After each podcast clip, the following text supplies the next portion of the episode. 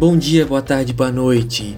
E preparem as suas seringas com fluido azul estranho que está começando mais um episódio Zero Comentários. E hoje nós vamos falar sobre os dois primeiros jogos da franquia BioShock.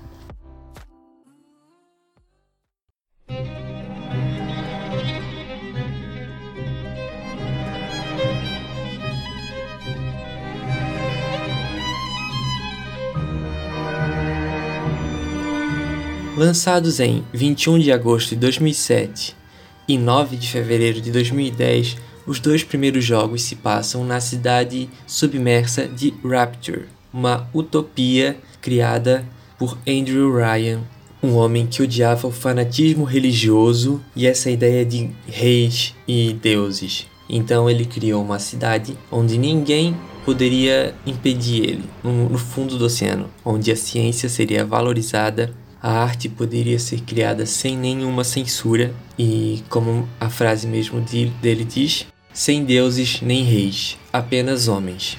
E era uma cidade onde apenas gênios poderiam participar, pessoas intelectuais ou grandes artistas, ou pessoas muito determinadas. Mas é claro que toda utopia com grandes gênios precisa da classe inferior para poder fazer as coisas funcionarem. E essa disputa de classe é o que começa a falhar nessa distopia e é o que o nosso protagonista vai descobrir. Seu nome é Jack. Você está. Eu vou falar você, porque quando eu jogo eu me boto no lugar da pessoa, tá? E então eu vou colocar você no lugar da pessoa. Você está num avião que sofre um acidente. Você não sabe, não é dito como esse acidente aconteceu, mas o avião cai no meio do Oceano Atlântico. E é noite, tá escuro, você nada e a única coisa que você vê é um farol e você é obrigado a nadar até ele. Quando você entra nesse farol, as portas meio que se abrem automaticamente para você. Você entra no farol e você vê placas sobre a ciência, sobre a arte, sobre a indústria. E você vai descendo e encontra uma esfera, tipo um elevador, uma cápsula esférica que você entra, ela se fecha e você vai afundando e aí que você vai chegando e descobrindo toda a cidade submersa. Tem até uma cena bem legal dele mergulhando e ver e todo toda a cidade, Lula gigante passando assim na tela. Enquanto você vai descendo, você começa a ouvir a historinha da criação da cidade. Aí fala sobre Andrew Ryan, que é o criador, que ele cria uma cidade sem religião, apenas ciência e arte, em que ele criou aquela utopia para ser um local perfeito. E quando o nosso protagonista chega no ponto final do elevador, a cápsula dele é atacada um monstro tenta entrar na cápsula, né? Você não sabe o que, que é. E daí um rádio do que estava na cápsula, ele começa a tocar e é Atlas, que é uma pessoa que está pedindo ajuda para você ele diz o que? Se você ajudar ele a recuperar a família dele, a família dele escapar, ele te ajuda a sair de lá também. Porque, querendo ou não, você tá no meio do Oceano Atlântico e você não tem pra, pra onde ir. Essa é a, é a história inicial do jogo, como você chega nesse local. E o que, que é o, o jogo Bioshock? É um jogo em primeira pessoa, para quem não sabe o que é primeira pessoa, é tipo aquele jogo de tiro que você só vê a arma na frente, você não vê o seu próprio personagem. E você utiliza de, de armas, mas também de uma coisa muito específica desse jogo que é os plasmídios, que são compostos genéticos que alteram o seu, seu DNA, fazendo com que você possa de repente soltar poderes, como o poder principal da série, o poder que você sempre ganha no começo, que é o poder de soltar raios elétricos da mão.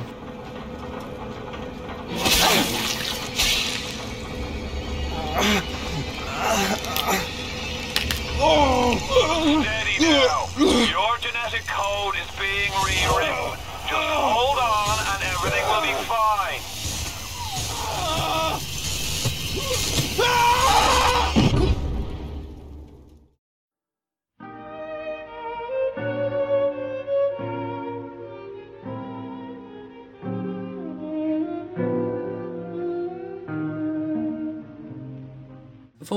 contar a história do que aconteceu na cidade até o momento que um jogador chega. Então, isso pode ter alguns spoilers, mas já faz tempo que o jogo foi lançado, né? Então, foda-se spoilers. Mas mesmo você sabendo o que acontece, ele é muito bom, a jogabilidade dele é muito legal, a ambientação é muito boa. Eu ainda vou falar um pouco mais disso lá na frente. Vamos primeiro à história. Quando eu jogava, tinha momentos que eu não conseguia prestar atenção na história, porque o jogo não, não para pra te dar uma a cinematic. Ele não para para mostrar, para contar coisa para você. Você tá andando e de repente seu rádio liga e você vê a mensagem. Então, às vezes você está num momento de ação e você vê uma mensagem e você não sabe o que você presta atenção no texto ou no que está acontecendo. Por isso que eu, as primeiras vezes que eu joguei, eu não consegui prestar muita atenção na história. Eu entendi mais ou menos, mas eu não consegui me aprofundar. Por isso que eu olhei uns vídeos no YouTube e vou até deixar na descrição o canal que eu olhei, que ele conta toda a história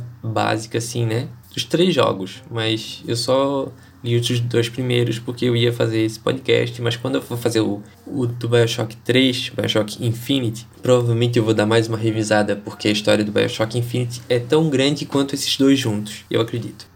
Talvez algumas coisas da história que eu vou contar agora só sejam explicadas no 2, né? Mas como eu vou contar os dois juntos, no vídeo que eu vi, é, às vezes tinham coisas do 2 que passavam no vídeo do 1, um, então eu vou misturar uma história só. Enfim, Andrew Ryan, o criador dessa utopia, ele quis, quis essa cidade onde é ciência e arte, tá, tá, tá, que eu já falei. E toda, toda essa classe superior de artistas e cientistas vivia meio na superfície, entre aspas, porque era um local mais acima que você até conseguia pegar um pouco da luz do sol, mesmo você estando debaixo d'água. E tinha a classe inferior que vivia bem no fundo do oceano mesmo, eles não tinham acesso à luz, nem, nem foi criada uma residência própria para eles. Então, existem as favelas de Rapture, que é onde essas pessoas viviam. E como essa gente estava tendo muita depressão e por estar tá lá embaixo, não ter luz do sol e tal, aí a doutora Sofia Lam é uma psiquiatra convidada para cuidar da depressão dessa, dessa classe baixa. Ela acaba se tornando uma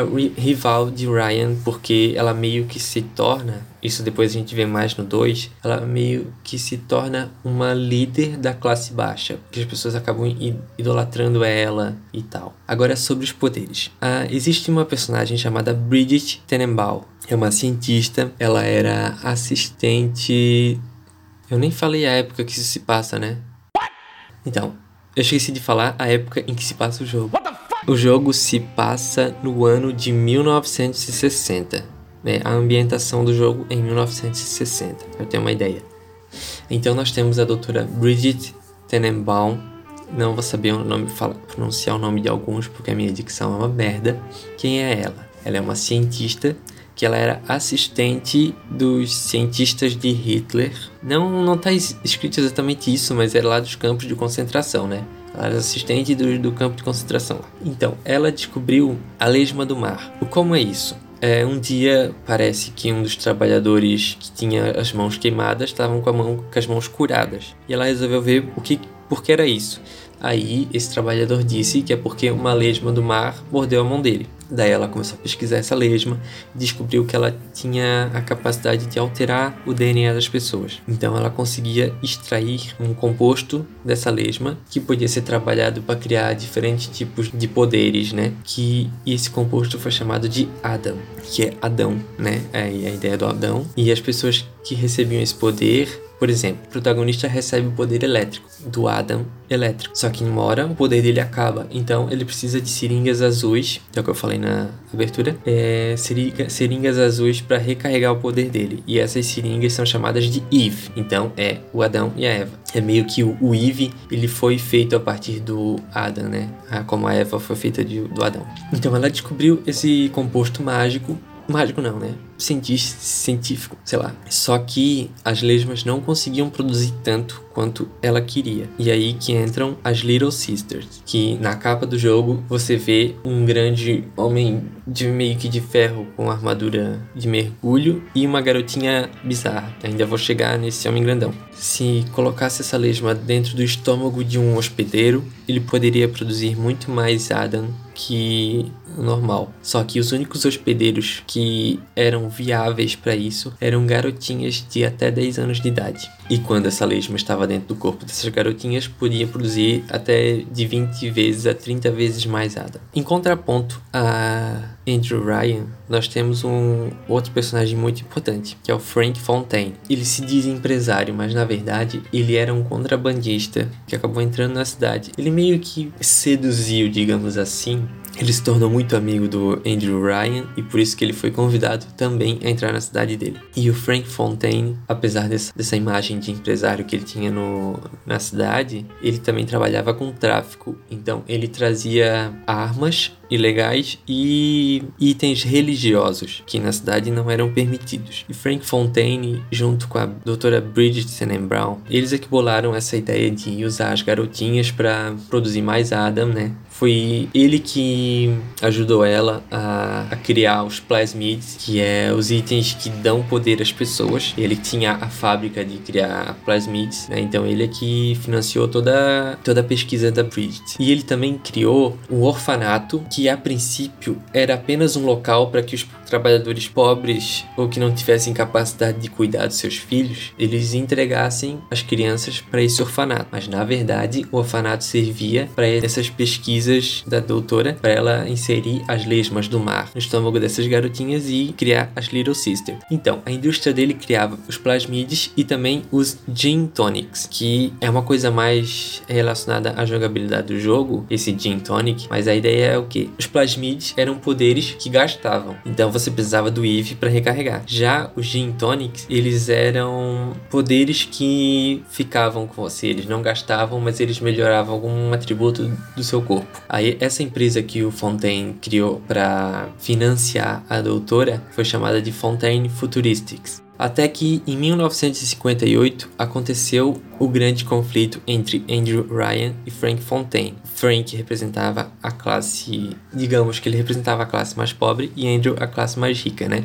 Foi quando Andrew descobriu que Frank era na verdade um bandido que começaram essas guerras. Aí agora vem um pequeno spoiler, que Frank é dito que ele morreu, mas na verdade ele fingiu a própria morte e volta com o nome de Atlas. E Atlas é o personagem que tenta ajudar o protagonista no começo, que diz lá que a família dele está em perigo, se eles se ajudarem, eles saem da cidade. Então Atlas se junta com a, a classe, ele se torna o novo herói da classe trabalhadora e lutam contra o Andrew. Então nesse combate existiram muitos mortos, né? Então o Andrew Ryan, que ele se tornou o dono da Fontaine Futuristic, mudando o nome para Ryan Industries, ele se tornou o dono das Little Sister. Então o que ele faz? Ele manda elas para a cidade para pegar Adam do corpo dos mortos. Porém, enquanto elas pegavam o Adam Adam, o grupo oposto, né? Eles acabaram acabavam matando as garotinhas para pegar o Adam delas. Que o que, que elas faziam?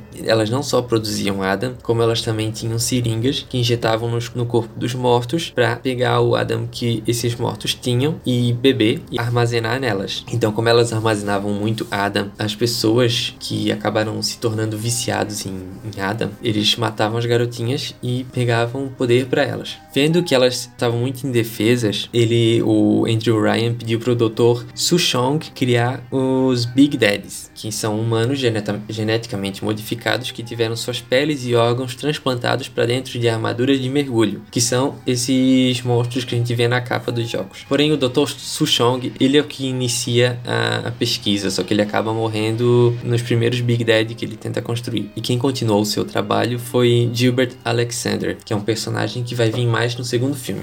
Então, como as pessoas não estavam mais é, entregando essas garotas pro orfanato, o que que o Andrew fez? Ele passou a raptar crianças na cidade. Quando você está andando no jogo, você vê vários gravadores. E tem uns que são relatos de mães falando que seus filhos foram raptados e tal. Então nós temos o que? Nós temos Andrew Ryan com as Little Sister e os Big Daddies. E do outro lado nós temos Atlan com toda a classe operária. O grande embate e começo da Guerra Civil aconteceu no ano novo de 1958 para 1959, quando o Atlas bombardeou parte da cidade. E daí o nosso protagonista chega em 1960, então é só um ano depois de tudo isso aconteceu e ainda tá rolando a Guerra Civil. Então quem que nós temos no jogo? Nós temos as Splicers, que são as pessoas viciadas, que é o, um dos primeiros monstros que o nosso personagem vê quando entra na cidade. São viciados em Adam, que tiveram seus cérebros e corpos destruídos pelo Adam, fazendo com que eles se tornassem independentes, e eles eram controlados por Atlas. Então, a cidade de Rapture se tornou um campo de guerra. Os jornais eram proibidos de ser publicados e distribuídos. Ninguém podia usar os transportes. Apenas o Andrew Ryan tinha o poder de usar os transportes porque eles eram ativados pelo DNA dele. E o Andrew acabou quebrando a regra dele de não ser um deus e ele criou um gás que controlava as vítimas de Adam. Então, agora você vê viciados em Adam de todos os lados, né? Basicamente, você só vê viciados em Adam no jogo. Tem uma ou duas pessoas que conversam com você normalmente, mas a maioria tudo viciado. Ambiente de música é ambiente de droga. Vocês caem fora de ambiente de música, hein?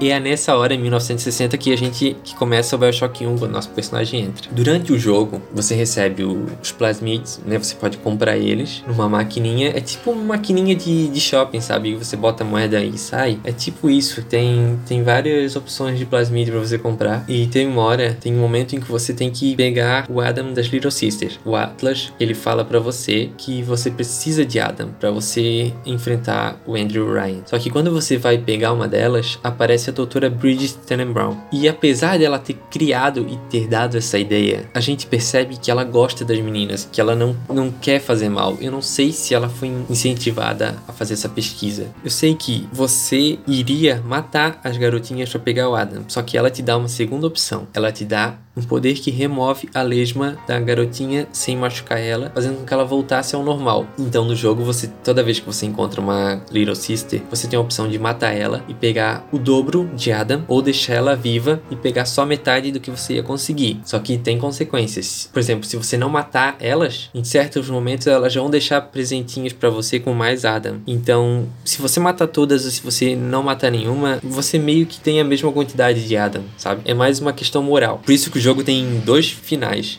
E existem vários personagens interessantes que você encontra durante esse jogo, como por exemplo o Dr. Steinman, que é um cirurgião famoso, e depois de se viciar em Adam, ele começou a mutilar os splicers, que é o que as pessoas viciadas também, em busca de uma perfeição estética. Porque durante o jogo você vai encontrando vários cartazes pela cidade, propagandas e tal, e tem propagandas tipo assim: use tal plasmídio e fique mais bela, ou use tal e fique forte. Tem várias propagandas assim. E as propagandas são bem anos 60, digamos né? Que é onde se passa, talvez. Eu não entendo de moda e design, mas é uma estética assim mais antiga e tem muita música que, se eu não me engano, é jazz eu vou colocar aqui sim de fundo. Eu não entendo tanto de música, mas é as músicas que vão tocando no final, no fundo desse episódio, são as músicas que se passam no jogo. Outro personagem interessante é o Sander Cohen, que é um artista completo. Ele pintava, atuava, fazia poesias e tal. Ele se tornou viciado em plasmid e, e louco, criando obras com cadáveres. Então tem uma, você tem a missão de matar quatro ex-sócios dele e tirar fotos. E quando os quatro estão mortos, ele tipo, ah, ele comemora e tal a obra de arte dele. E daí você tem a opção de matar ele ele ou não, porque ele não te ataca, a não ser que você ataca ele.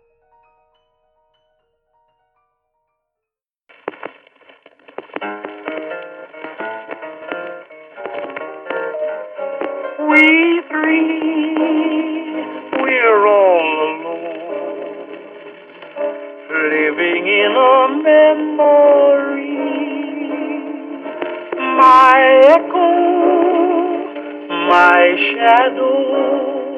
And me.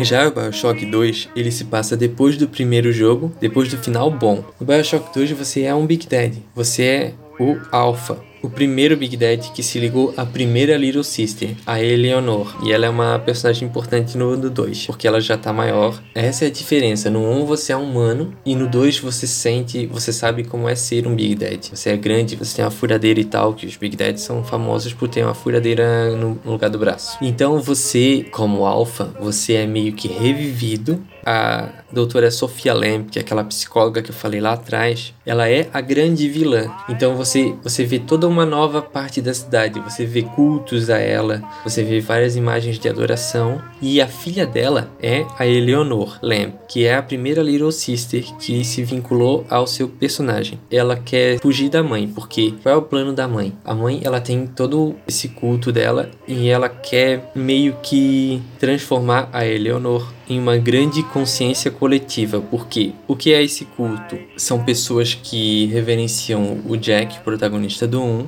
e também reverenciam todas as Little Sisters, principalmente a Eleanor, que é a primeira Little Sister. No segundo jogo, o Gilbert, Gilbert Alexander, que é o o criador dos primeiros Big Dads que realmente funcionavam, ele tem mais destaque. Ele é um personagem que tentou essa união de consciência. O que, que ele fez? Ele botou um grande tanque com Adam e ele se jogou lá dentro junto com várias pessoas, porque ele queria que todas aquelas pessoas se unissem para perder a identidade deles, né? Queriam que eles perdessem a identidade. Só que o que aconteceu foi que o Gilbert ele acabou virando um monstro. Ele absorveu todas aquelas pessoas, ele se tornou um monstro grande preso dentro daquele tanque. E ele até deixa mensagens para explicar como que o protagonista deve matar ele, porque ele sabe que ele vai enlouquecer em algum momento. Além dos Big Daddy e dos Splicers nesse jogo, nós também temos as Big Sisters, que eram as garotinhas que se tornaram adolescentes e acabaram enlouquecendo também. Todo mundo enlouquece com Adam, é normal. E elas são muito mais fortes que os Big Daddies. Elas são rápidas e elas têm a capacidade de quebrar o vidro das cidades. Nem os Big Daddy conseguem. E como a gente é um Big Dad, a gente tá preso nessa armadura de mergulho, existem cenas do jogo que a gente passa fora. A gente passa na água, como a primeira cena, que a Big Sister quebra o vidro, a gente acaba mergulhando contra a nossa vontade. As pessoas, elas não gostam tanto do segundo jogo quanto do primeiro. Ele é meio que esquecido, mas eu particularmente adoro o segundo jogo porque ele tem mecânicas diferentes. Por exemplo, no primeiro jogo, a sua mão esquerda ela controla os poderes e a mão direita azar. Só que ou ou você tá com os poderes ativados ou com as armas. Você não consegue fazer as duas coisas ao mesmo tempo. Já no 2 você pode. Você fica com as duas mãos aparecendo na tela, uma com poder e uma segurando uma arma. E eu acho que isso dá muito mais agilidade na hora das lutas. Você não precisa ficar trocando. Outra diferença é que no 1, quando você ia matar ou salvar uma Little Sister, você tinha que atacar o Big Daddy, que estava cuidando dela, depois você salvava a garota. No 2 não. No 2 você precisa primeiro matar o Big Daddy que cuida dela. Aí você adota a garotinha e ela precisa absorver Adam de dois corpos para ela ficar cheia. Eu acho que isso não é necessário. Eu acho que você pode salvar ela de início, mas aí você não ganha o Adam dos mortos, né? Então, o que você faz? No 2, você quando você leva uma garotinha para ela absorver o Adam do, do morto, tem um tempo para ela ficar absorvendo. E enquanto ela tá fazendo isso, vem hordas de splicers para te atacar. Então, o legal do 2 é que tem essa coisa que tipo, ah, eu vou eu vou ficar ali naquele cadáver, mas antes eu vou botar várias armadilhas ao redor para a hora que vierem os monstros. Eu gosto disso, eu acho isso legal. E no 2, toda vez que você salva todas as garotinhas daquele, daquela fase, digamos assim, fase, toda vez que você salva elas, você escuta gritos das Big Sisters. São três gritos. No terceiro, ela vai aparecer e ela vai lutar contigo. Ela meio que fica puta porque você salvou elas ou, ou matou, depende da, da sua opção no jogo. Então você tem que ficar ligado que quando você for entregar a última Little Sister daquele cenário, ela vai aparecer, a Big Sister. E elas são rápidas elas usam muito mais Adam, muito mais poderes que você. Assim, eu gosto muito do jogo, eu adoro a ambientação, as cenas de você estar tá debaixo d'água e, e todo aquele cenário meio vintage e aquela musiquinha tocando é muito massa. E no 2 ainda, se passam 8 anos em relação ao 1, um, a cidade está mais destruída, tem áreas que ficaram inundadas, que estão com o vidro meio rachado, então tá saindo água, e, e criaram corais lá dentro e tem cenários que você tem que esvaziar água de tal lugar, e quando você esvazia você vê aquele você fica andando em meio àqueles corais e é muito massa. E assim como um, o segundo jogo também tem o um final bom e o um final ruim, só que além de salvar ou matar as Little Sister, existem também, eu acho que são três pessoas durante o jogo que você também pode ter a opção de matá-las ou não. Que um é um bandido que era um sócio do Frank Fontaine, se eu não me engano. O outro é uma empregada que cuidava da Eleanor, a,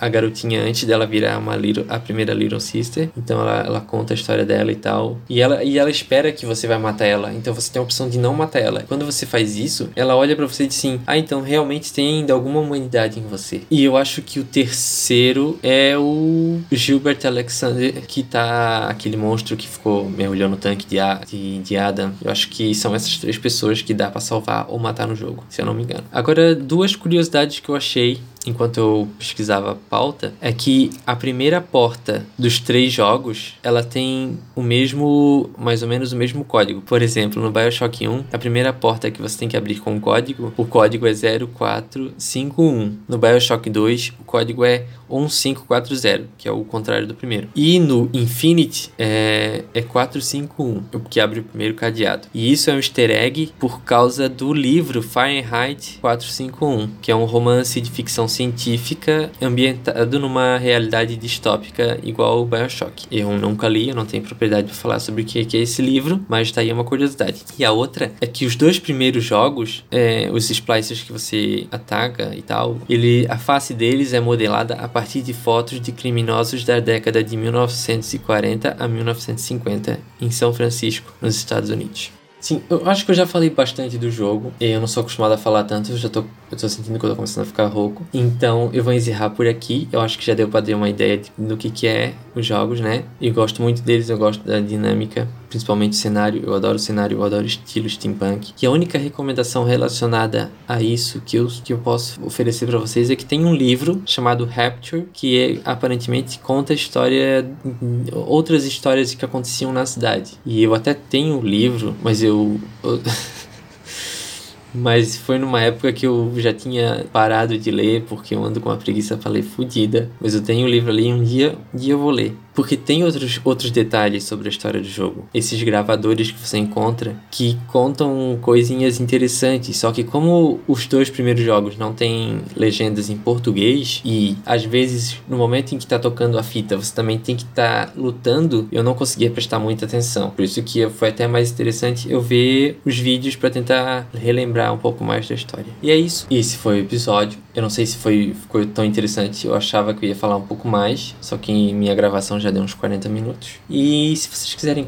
recomendar alguma coisa para assistir, porque além de falar sobre coisas que eu gosto, que até podem ser já um pouco mais antigas, eu pensei em fazer um episódio sobre jogos de Super Nintendo que eu gostava. Eu também quero fazer sobre coisas que eu acabei de assistir, como filmes. Eu acho que filmes é bem melhor, porque são mais curtos, né? Então se você quiser me recomendar algum filme, aí eu vou assistir e eu vou gravar um episódio sobre aquilo então, o episódio anterior foi sobre uma série, esse é sobre um jogo. Então eu tô pensando ainda no próximo, talvez eu faça sobre um filme ou sobre uma música. Sobre música, eu tenho vontade de fazer top 10 de algum artista ou top 10 de algum estilo ou músicas relacionadas a um tema. Então é isso, se você também quiser me indicar algum arti artistas, eu sou mais chato para gostar de música, mas tamo aí. Então é isso, pessoas. Um beijo, um abraço. Até o próximo episódio e um recadinho. Cuidado com garotinhas com olhos vazios segurando seringas na mão.